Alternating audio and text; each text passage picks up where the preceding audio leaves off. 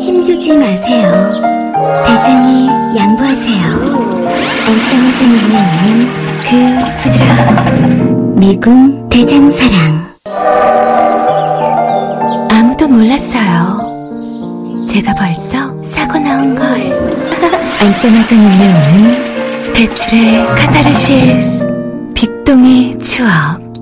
미궁 대장사랑.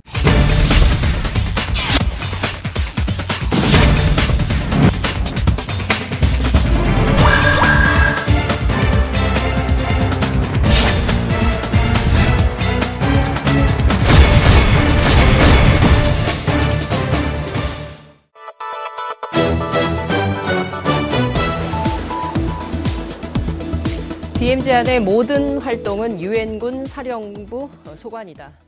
남북이 대화를 지속할 수는 있지만 모든 것은 유엔군 사령부에 의해서 중계, 시사, 사찰 이행이 돼야 한다. 로버트 에이브럼스 신임 주한미군 사령관 지명자가 현지 시각으로 25일 미국 상원 군사위원회 인준청문회에서 한 말이 논란이 되고 있습니다. 남북이 지난 평양 공동선언을 통해서 확약한 군축 합의에 대해서 미국이 전적으로 동의하지 않은 것 아니냐 하는 논란이 확산되고 있는 것인데요. 오늘 국방부가 진화에 나섰습니다. 최현수 국방부 대변인은 지난 19일 남북이 체결한 군사 분야 합의서에 대해서 이미 유엔군 사령부도 공감했다고 밝혔지요. 그리고 1994년 우리 군은 평시 작전 통제권을 주한미군 사령관으로부터 돌려받았습니다. 전시작전권은 여전히 미군에게 있지만 평시작전권은 한국군 합참의장에게 있지요. 남북이 상호 신뢰를 기반으로 군축을 합의한 것은 정전협정 65주년 만에 처음 있는 매우 역사적인 일입니다. 재래식 군축 그리고 핵군축이 동시 병행이 되어야 한반도의 완전한 비핵화 그리고 항구적인 평화 체제가 빨라지는 겁니다. 이런 사실을 보수 언론들이 모르지 않을 텐데 왜 이런 입장을 집중 보도하는 걸까요? 스스로 나는 반평화요 이렇게 입증하고 나선 걸까요? 9월 27일 목요일 이슈파이터 출발합니다.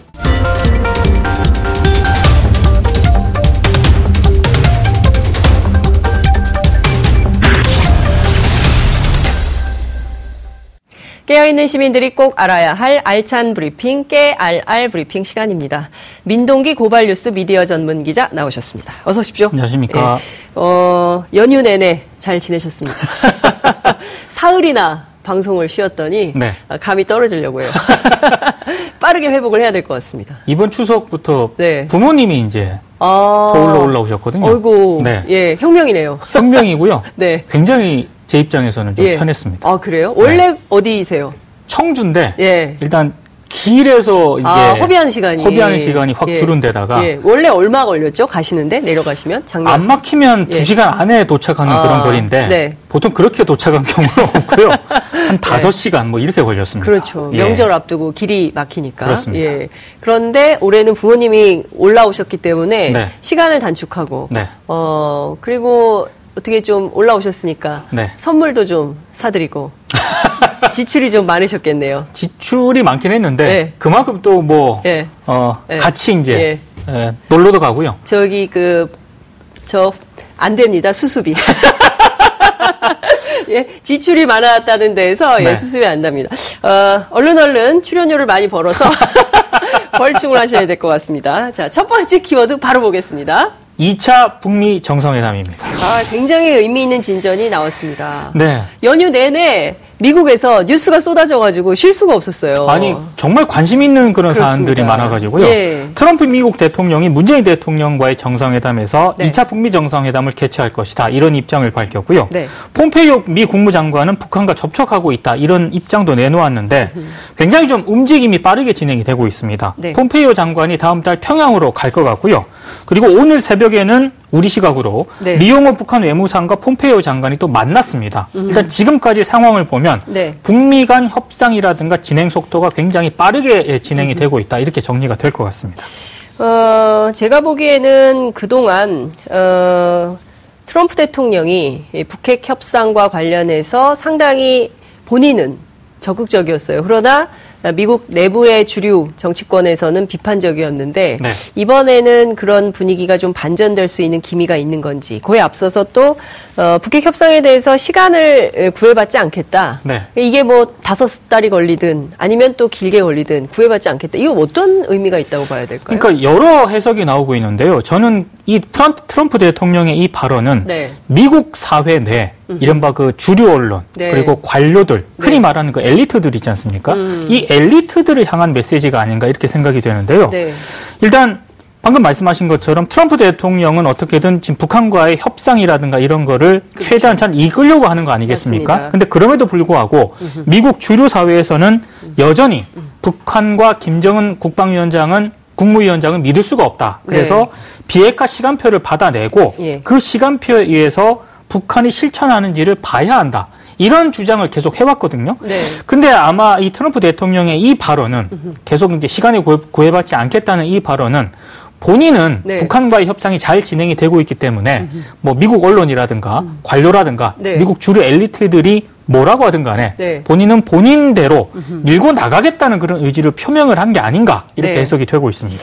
저도 굉장히 긍정적인 메시지로 해석을 하고 싶거든요. 그러니까 시간이 단축될 수도 있고 경우에 따라서 길어질 수도 있지만 그렇죠. 어차피 이것은 가야 될 길이기 때문에 이 길을 멈추진 않겠다라는 메시지가 굉장히 강력한 건데 네. 우리 언론들은 이게 뭐 그그 북핵 협상에 대해서 구애를 두지 않겠다, 시간에 구애를 두지 않겠다고 했기 때문에 마치 이것이 파국을 예고한 것처럼 굉장히 불안한 미래로 접근을 하고 있던데 제가 보기에 그거는 아닌 것 같아요. 아니, 한국 언론이 굉장히 한국 언론이 왜 그러죠? 저도 미디어 그- 전문 기자님. 도대체 한국 언론 왜 그런 겁니까? 그러니까 아, 그 보도를 접했는데요. 네. 그 트럼프 대통령의 발언 앞뒤로 맥락을 살펴보면은요. 그렇죠. 음. 렇게 해석을 할 수가 없습니다. 왜냐하면 트럼프 대통령이 네. 북한은 지금 핵 실험에 아무런 관심이 없다. 그러니까 핵을 더 많이 해체할 것이다. 맞습니다. 그리고 스스로 앞서 나가고 싶지는 않지만 여러분이 곧 알게 될 것이다. 이런 얘기를 했거든요. 네. 그러니까 무슨 얘기냐면 어, 북한발 추가 비핵화 조치가 곧 있을 수도 있다. 이런 발언을 또 한 것으로 시사가 그렇습니다. 풀이가 되거든요. 예. 그러니까 앞뒤 맥락을 살펴보면은 트럼프 대통령의 그 시간을 좀 더 두고 이렇게 진행을 할 것이라는 그 취지의 발언은 네.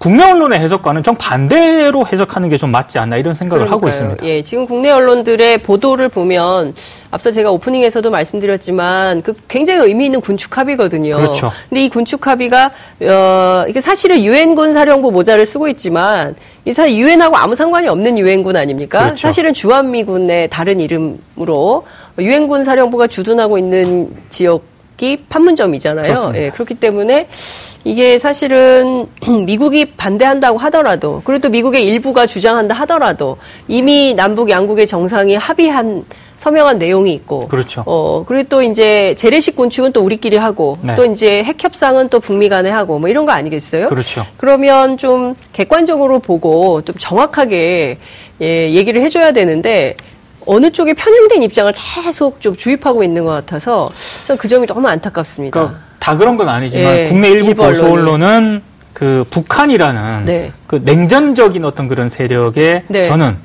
어, 이런 좀 분단이라는 상황을 좀 많이 이용해서 영향력을 확대해온 그런 측면이 있다고 예. 보거든요. 그러니까 지금과 같은 어떤 대탕트 분위기, 네. 남북 평화실의 이런 분위기 자체가 예. 좀 못마땅한 것일 수도 있겠다. 음. 이렇게 좀 해석을 하고 있습니다. 아니 근데 그들이 아무리 못마땅해도 이 길은 정해졌어요. 아까 트럼프 얘기처럼 그렇죠. 이 길은 갈 수밖에 없는 평화의 길이기 때문에 네. 여기서 아무리 그런 음, 반대 입장을 피력한들 의미가 없는데 제가 보기엔 빨리 이 길에 같이 타야 되는데 네. 더 늦기 전에 그런 생각이 좀 듭니다. 네. 지금 장소는 그래서 어디로 결정이 된 겁니까? 북미 정상회담은 정해진 것 같고요. 장소는 워싱턴 이라든가 네. 요- 워싱턴이 아닌 미국의 다른 도시 뭐 이렇게 거론이 되고 있긴 한데요. 네.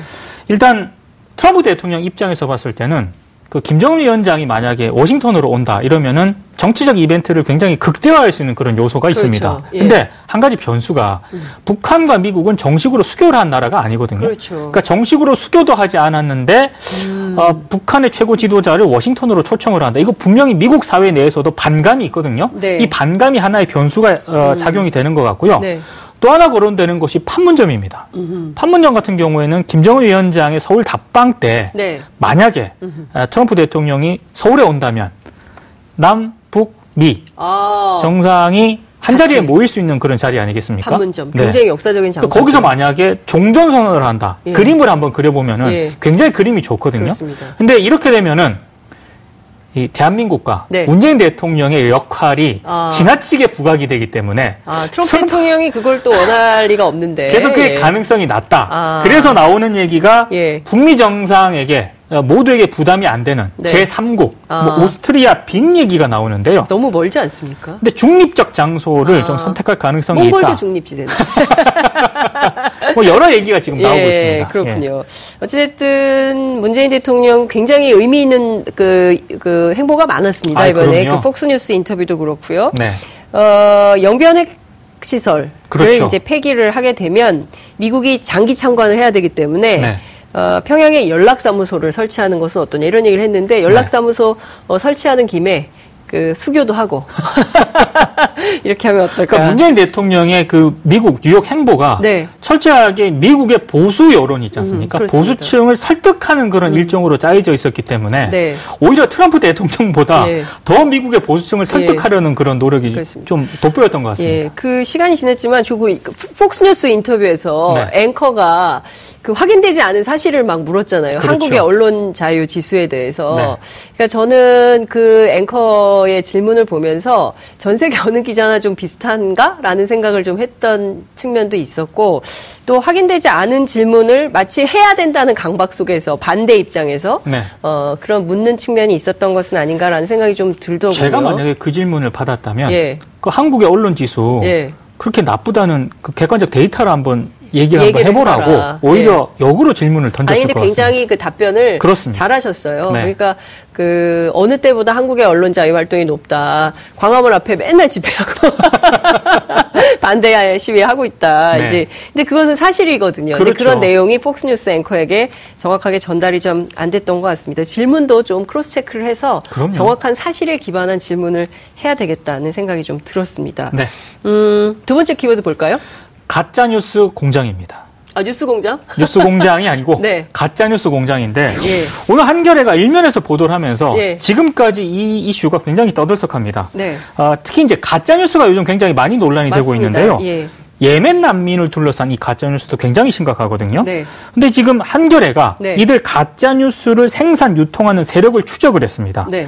아, 유튜브 채널 한 꼬리가 100여 개. 잡혔군요. 잡혔어요. 아. 카카오톡 채팅방 50여 개를 전수 조사를 했는데 네. 에스더 기도 운동이라는 종교 단체의 홈페이지 게시판이 음. 바로 가짜 뉴스의 발원지 가운데 하나다 이렇게 밝혀졌습니다. 세상에. 애써 기도 운동이라는 단체는 어떤 단체인가요? 이용희 대표가 대표로 있는 곳인데요. 어떤 분이죠? 가천대 글로벌 경제학과 교수라고 합니다. 교수님이에요? 교수님입니다. 아니 많이 많이 배우신 분이. 네. 예. 근데 아실 건 다 아실 분인데. 근데 2007년에 이제 만든 기독교 우파 그 운동 단체라고 하는데 네. 북한 구원 통일 한국을 기치로 내걸고요. 뭐 여러 가지 활동을 하고 있다고 하네요. 네. 아니 그런데 북한 구원 통일 한국을 기치로 초교파 기독교 운동을 표방하고는 있는데 네. 그 기독교 운동과 가짜 뉴스와 무슨 상관입니까? 이 회원 명부를 한겨레가 입수했거든요. 예, 예. 7천 명 가량의 회원으로 등록이 아, 돼 있는데? 근데 실제 회원 한 2, 3천 명 정도 된다고 하고요. 네. 활동하는 사람은 수백 명 규모인 것으로 전해지고 있습니다. 네. 근데 이게 다른 종교 단체하고 좀 다른 점이 하나 있습니다. 예. 인터넷 세상이 하나님의 사랑과 복음을 증거하는 통로가 되는 것을 지향을 하는데요. 네. 꾸준히 인터넷 사역자와 미디어 선교사를 길러내고 있는 게 다른 종교 단체랑은 굉장히 좀 다른 그런 점입니다. 약간 IS 느낌. IS 느낌이 나는데 미디어 선교사, 인터넷 사역자. 아니 뭐 본인들이 그 하느님의 사랑과 복음을 증거하는 통로로 인터넷을 활용하는 것에 대해서 누가 반대하겠습니까? 모든 종교인들이 인터넷을 통해서 뭐 다양하게 활동을 하면 되는데 네. 왜 가짜 뉴스를 종교의 활동 무기로 삼냐 이것이죠. 그러니까 새로운 어떤 한국의 네. 어, new 극우 세력, 새로운 극우 아. 세력으로 부각을 하고 있다라는 게 이제 전문가들 우려인데요. 네. 근데 실제로 이들이 그 만든 가짜 뉴스를 보면은 네. 조금 심각해요. 어떤 겁니까? 동성애 커플 주례 거부한 목사가 징역형을 받았다. 이런 가짜 뉴스도 있고요. 예. 메르스와 에이즈가 결합을 해서 슈퍼 바이러스가 창궐을 한다. 세상에. 그리고 동성애를 합법화하면 네. 수간도 합법화한다. 이런 그 가짜 뉴스도 있고 동성애 교육에 항의한 아버지가 감옥행으로 가, 감옥행을 뭐 받았다 이런 뉴스도 있습니다. 말도 안 되는 건데 누가 이런 걸 퍼뜨린 겁니까 그러면? 그 이용희 대표의 강연 자료라든가 본인이 에- 이런 강연을 했다는 거예요. 그렇습니다. 그러면 이 사람은 교수라는 분인데 이런 사실도 아닌 내용을 본인이 만들어서 강연을 하고 그죠? 허위사실 유포인데요. 그렇죠. 제가 보기에는. 그러니까 네. 다 본인이 한 건 아니지만 예. 어, 본인의 강연 자료를 바탕으로 가짜 뉴스가 생산이 됐고요. 네. 그리고 에스더 홈페이지가 있거든요. 예. 거기 공지 사항에 또 올라온 내용이었다고 합니다. 그러니까 어. 이런 내용들이 흔히 말해서 쪼개진다고 하죠. 카카오톡이라든가 이런 유튜브를 통해서 SNS를 통해서 널리 이제 유포가 되기 때문에 네.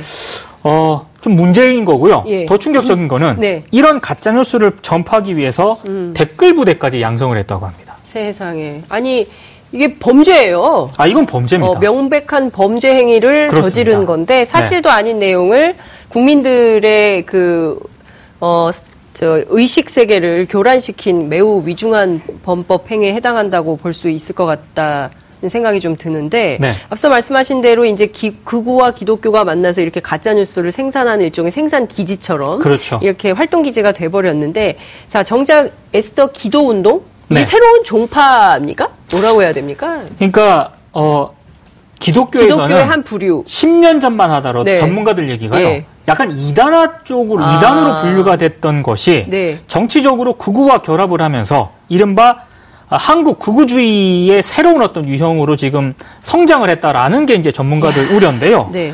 에스더 기도 운동 쪽에서 해명을 좀 들어봤거든요. 네, 한겨레 했습니까? 음. 기자에게 이렇게 얘기를 했습니다. 이용희 교수가 직접 해명을 예. 했는데 우리는 가짜 뉴스를 배포하지 않았다. 순수한 선교 단체다. 이렇게 해명을 했고요. 어, 500여 개 중에 네. 한두 개 잘못된 부분을 보고 모두 가짜 뉴스로 몰아가지 말아라. 페이스북 같은 곳에서 뉴스를 전달할 때 시민들이 사실관계를 확인할 책임이 있느냐? 사실관계가 다르면 정정하면 될 일이다. 이렇게 해명을 했는데 어, 제가 봤을 때 앞서 이 유통된 가짜 뉴스를 봤을 때이 예. 해명이 그렇게 선뜻 이해가 가지는 않습니다. 말씀 주신 대로 앞서 이제 저희가 무지막지한 내용들 아닙니까? 뭐 동성애 커플 주례 거부 목사가 징역형에 처해져 이게 한국 얘기하는 거잖아요. 그렇습니다. 근데 어딜 찾아봐도 이런 사례는 없어요. 아, 이- 사실관계가 틀린 내용을 지금 얘기를 해놓고 이거 뭐 우리가 무슨 책임이 있냐? 우리는 일반 시민이다. 우리는 언론인이 아니지 않냐? 이런 얘기 하시는 거잖아요. 그런 취지로 해명을 했는데요. 네. 어, 굉장히 조금 무책임한 거죠. 그렇습니다. 예. 띠띠뽕.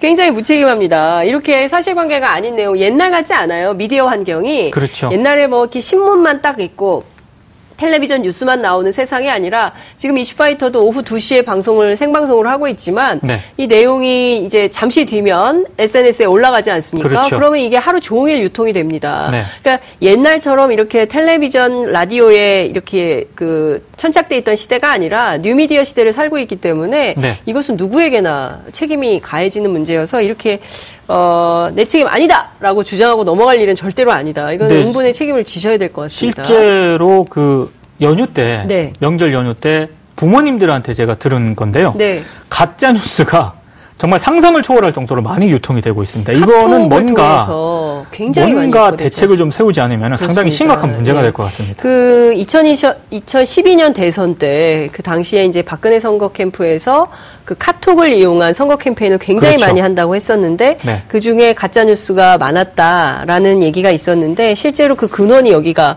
아니었나라는 생각이 좀 들고 앞으로 한겨레가 어떤 보도를 계속 이어갈지 그 뿌리가 네. 아, 어디까지 드러날지 한번 지켜보겠습니다. 네. 자 마지막 키워드 볼까요? 11, 14, 18, 5입니다. 뭡니까 이게? 암호예요? 아. 네? 암호? 암호인 것처럼 보여지는데 네. 한진가 그룹 총수 일거와 관련한 그런 숫자입니다. 그 사람들 지금 어떻게 됐습니까? 그게 굉장히 궁금하시죠? 네. 예. 5개월 동안 네. 11개 정부기관이 수사를 했는데요. 네. 아, 총수 일가가 모두 14번 포토라인에 섰고요. 18차례 압수수색을 했고 5번의 구속 시도를 했습니다.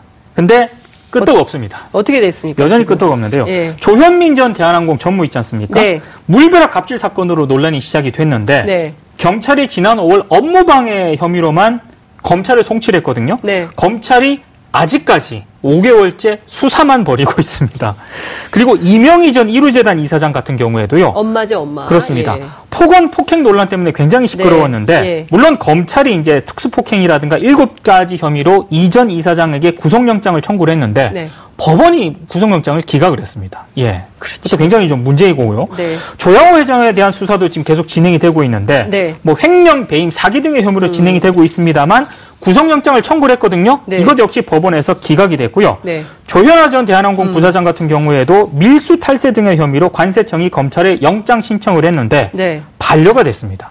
반려요. 네, 반려가 됐습니다. 검찰이 이건 영장을 영장을 반려한 경우고 네. 조원태 대한항공 사장 그렇죠. 조양호 회장 막내. 아들인데요. 예, 막내 아들. 어, 한진그룹 계열 법인인 인하대에 예. 부정 편입 입학을 한 것으로 보고 학사학위를 취소를 했거든요. 예. 현재 조현민 사장이 이의 신청을 했는데 네. 교육부가 7월 중순에 최종 결과를 발표할 예정이라고 합니다. 제가 지금 쭉 말씀드렸잖아요. 그러니까 종합적으로 한마디로 정리를 하면은 한진가는 여전히 이상무입니다. 네, 저희가 이슈파이터를 통해서 민동기 기자님하고 계속 짚어드렸어요. 네. 어, 저희들이 했다면 긴급 체포다. 아이, 그럼요. 네, 법정 구속이다. 그렇습니다. 계속 얘기를 했는데 한진가는 이상무. 그러니까 여전히 재벌에게는 어, 그냥 특별하게 아무런 유전 무죄, 무전 유죄가 입증되는 그런 상황을 국민들이 보고 계시는 거 아닌가 잠깐 싶어요. 생각을 해보면 예. 뉴스를 통해서 굉장히 떠들썩했거든요. 네. 포토라인에도 서고 뭐 그렇습니다. 검찰 경찰이 뭐 한다 그랬는데 지금 말씀 방금 정리를 한 것처럼 아무런 지금 이상 무인 그런 상태입니다. 법원과 검찰에 묻고 싶습니다. 그렇습니다. 언제까지 수사만 하시고 네. 언제까지 구속영장 다 이렇게 예, 기각을 할 것인지. 하고 기각을 할 것인지 네, 참 답답하다는 생각이 좀 듭니다. 오늘 말씀 여기까지 듣겠습니다. 고맙습니다. 고맙습니다. 여러분들께서는 지금 생방송으로 진행하는 장윤선의 이슈파이터와 함께하고 계십니다. 오늘 방송 좋았나요? 방송에 대한 응원 이렇게 표현해 주세요. 다운로드하기, 댓글 달기, 구독하기, 하트 주기. 더 좋은 방송을 위해 응원해주세요. 그리고 2부도 함께 해주세요.